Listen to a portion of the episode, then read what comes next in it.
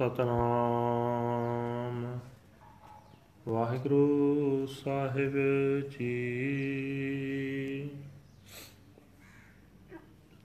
ਸ਼ਲੋਕ ਮਹਲਾ ਤੀਜਾ। ਪੂਰਬ ਲਿਖਿਆ ਕਮਾਵਣਾ। ਜੇ ਕਰਤੈ ਆਪ ਲਿਖਿਆਸ।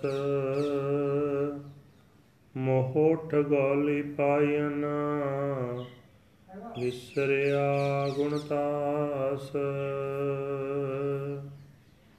ਪੂਰਬ ਲਿਖਿਆ ਕਮਾਵਣਾ, ਜੇ ਕਰਤੈ ਆਪ ਲਿਖਿਆਸ।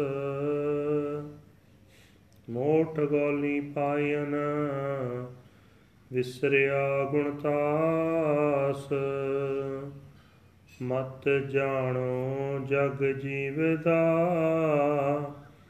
ਦੂਜੇ ਭਾਏ ਮਿਆਸ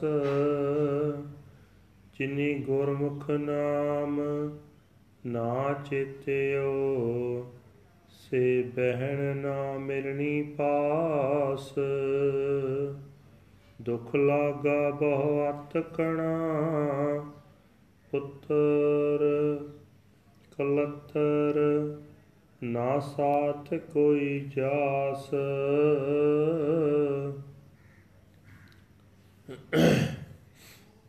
ਦੁਖ ਲਾਗਾ ਬਹੁ ਅਤਕਣਾ ਪੁੱਤ ਕਲਤ ਨਾ ਸਾਥ ਕੋਈ ਜਾਸ।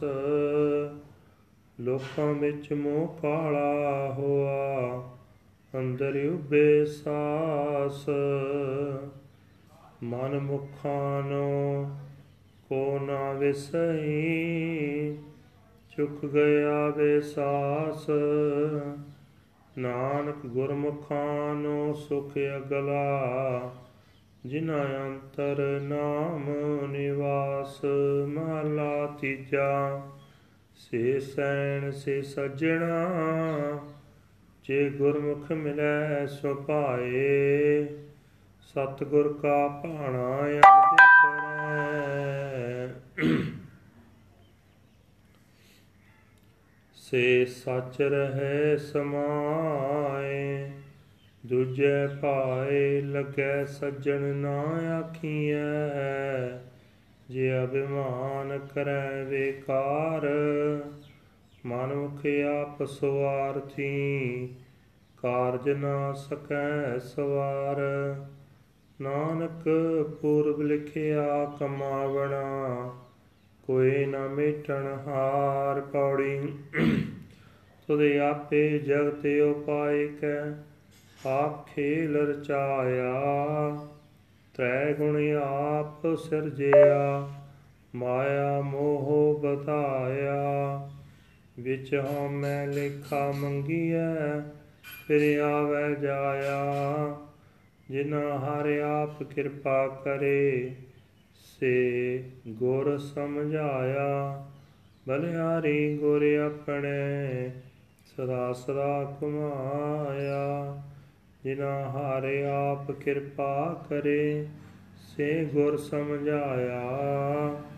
ਬਲਿਹਾਰੀ ਗੁਰ ਆਪਣੇ ਸਦਾ ਸਦਾ ਕੁਮਾਇਆ। ਵਾਹਿਗੁਰੂ ਜੀ ਕਾ ਖਾਲਸਾ, ਵਾਹਿਗੁਰੂ ਜੀ ਕੀ ਫਤਿਹ।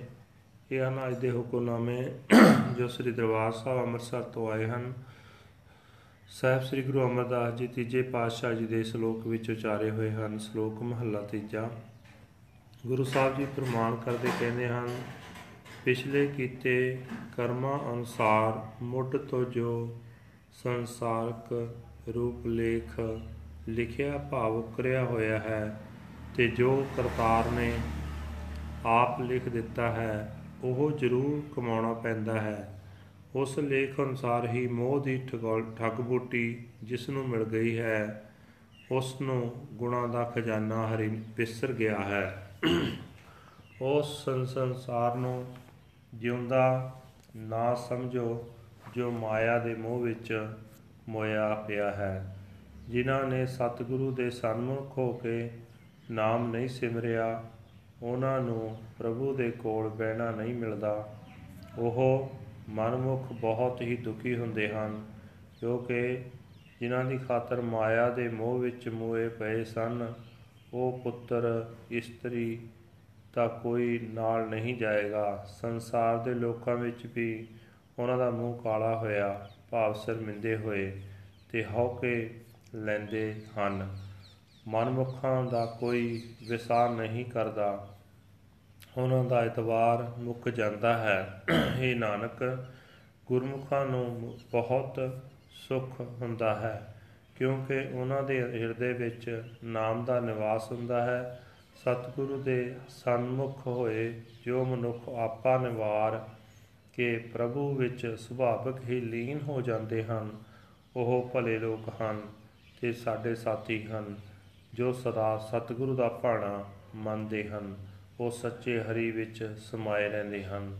ਉਹਨਾਂ ਨੂੰ ਸੰਤ ਜਨ ਨਹੀਂ ਆਖੀਦਾ, ਜੋ ਮਾਇਆ ਦੇ ਮੋਹ ਵਿੱਚ ਲੱਗੇ ਹੋਏ ਹਨ, ਹੰਕਾਰ ਦੇ ਵਿਚਕਾਰ ਵਿੱਚ ਕਰਦੇ ਹਨ।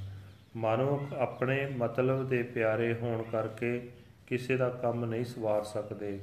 ਪਰ ਇਹ ਨਾਨਕ, ਉਹਨਾਂ ਦੇ ਸਿਰ ਕੀ ਦੋਸ਼? ਪਿਛਲੇ ਕੀਤੇ ਕੰਮਾਂ ਅਨੁਸਾਰ ਮੁੱਢਾਂ ਕਦੀਮਾ ਤੋਂ ਉਕਰਿਆ ਹੋਇਆ ਸੰਸਾਰਕ ਰੂਪ ਲੇਖ ਕਮਾਉਣਾ ਪੈਂਦਾ ਹੈ। ਕੋਈ ਮਿਟਾਉਣ ਜੋਗਾ ਨਹੀਂ ਹੈ। ਏ ਹਰੀ, ਤੂੰ ਆਪ ਹੀ ਸੰਸਾਰ ਰਚ ਕੇ ਆਪ ਹੀ ਖੇਡ ਬਣਾਈ ਹੈ।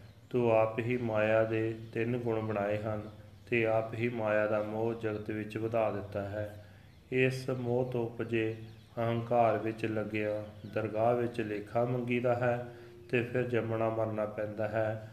ਜਿਨ੍ਹਾਂ ਤੇ ਹਰੀ ਆਪ ਮਿਹਰ ਕਰਦਾ ਹੈ, ਉਹਨਾਂ ਨੂੰ ਸਤਿਗੁਰੂ ਨੇ ਇਹ ਸਮਝ ਪਾ ਦਿੱਤੀ ਹੈ। ਇਸ ਕਰਕੇ ਮੈਂ ਆਪਣੇ ਸਤਿਗੁਰੂ ਤੋਂ ਸਦਕੇ ਹਾਂ ਤੇ ਸਦਾ ਵਾਰਨੇ ਜਾਂਦਾ ਹਾਂ। ਵਾਹਿਗੁਰੂ ਜੀ ਕਾ ਖਾਲਸਾ, ਵਾਹਿਗੁਰੂ ਜੀ ਕੀ ਫਤਿਹ।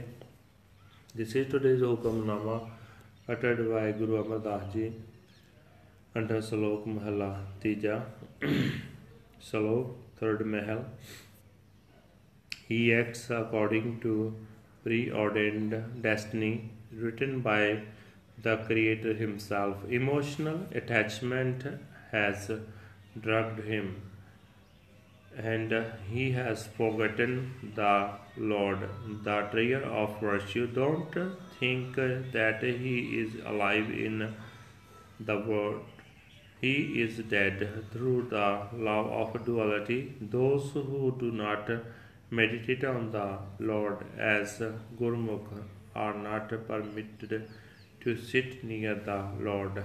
They suffer the most horrible pain and suffering and neither their sons nor their wives go along with them. Their faces are blackened among the men, among men, and they sigh in deep regret. No one places any reliance in the self-willed manmukhs. Trust in them is lost, O Nanak. The Gurmukhs live in absolute peace. The name, the name of the Lord abides within them. Third Mahal. They alone are relatives and they alone are friends who, as Gurmukh, join together in love night and day. They act according to the true rules. Well, they remain absorbed in the true name. Those who are attached to the love of duality are not called friends. They practice egotism and corruption. They self willed manmukhs are selfish. They cannot resolve anyone's affairs. O Nanak, they act according to their preordained destiny. No one can erase it for you. You yourself created the world and you yourself arranged the play of it. You yourself created the three qualities and fostered emotional attachment to Maya.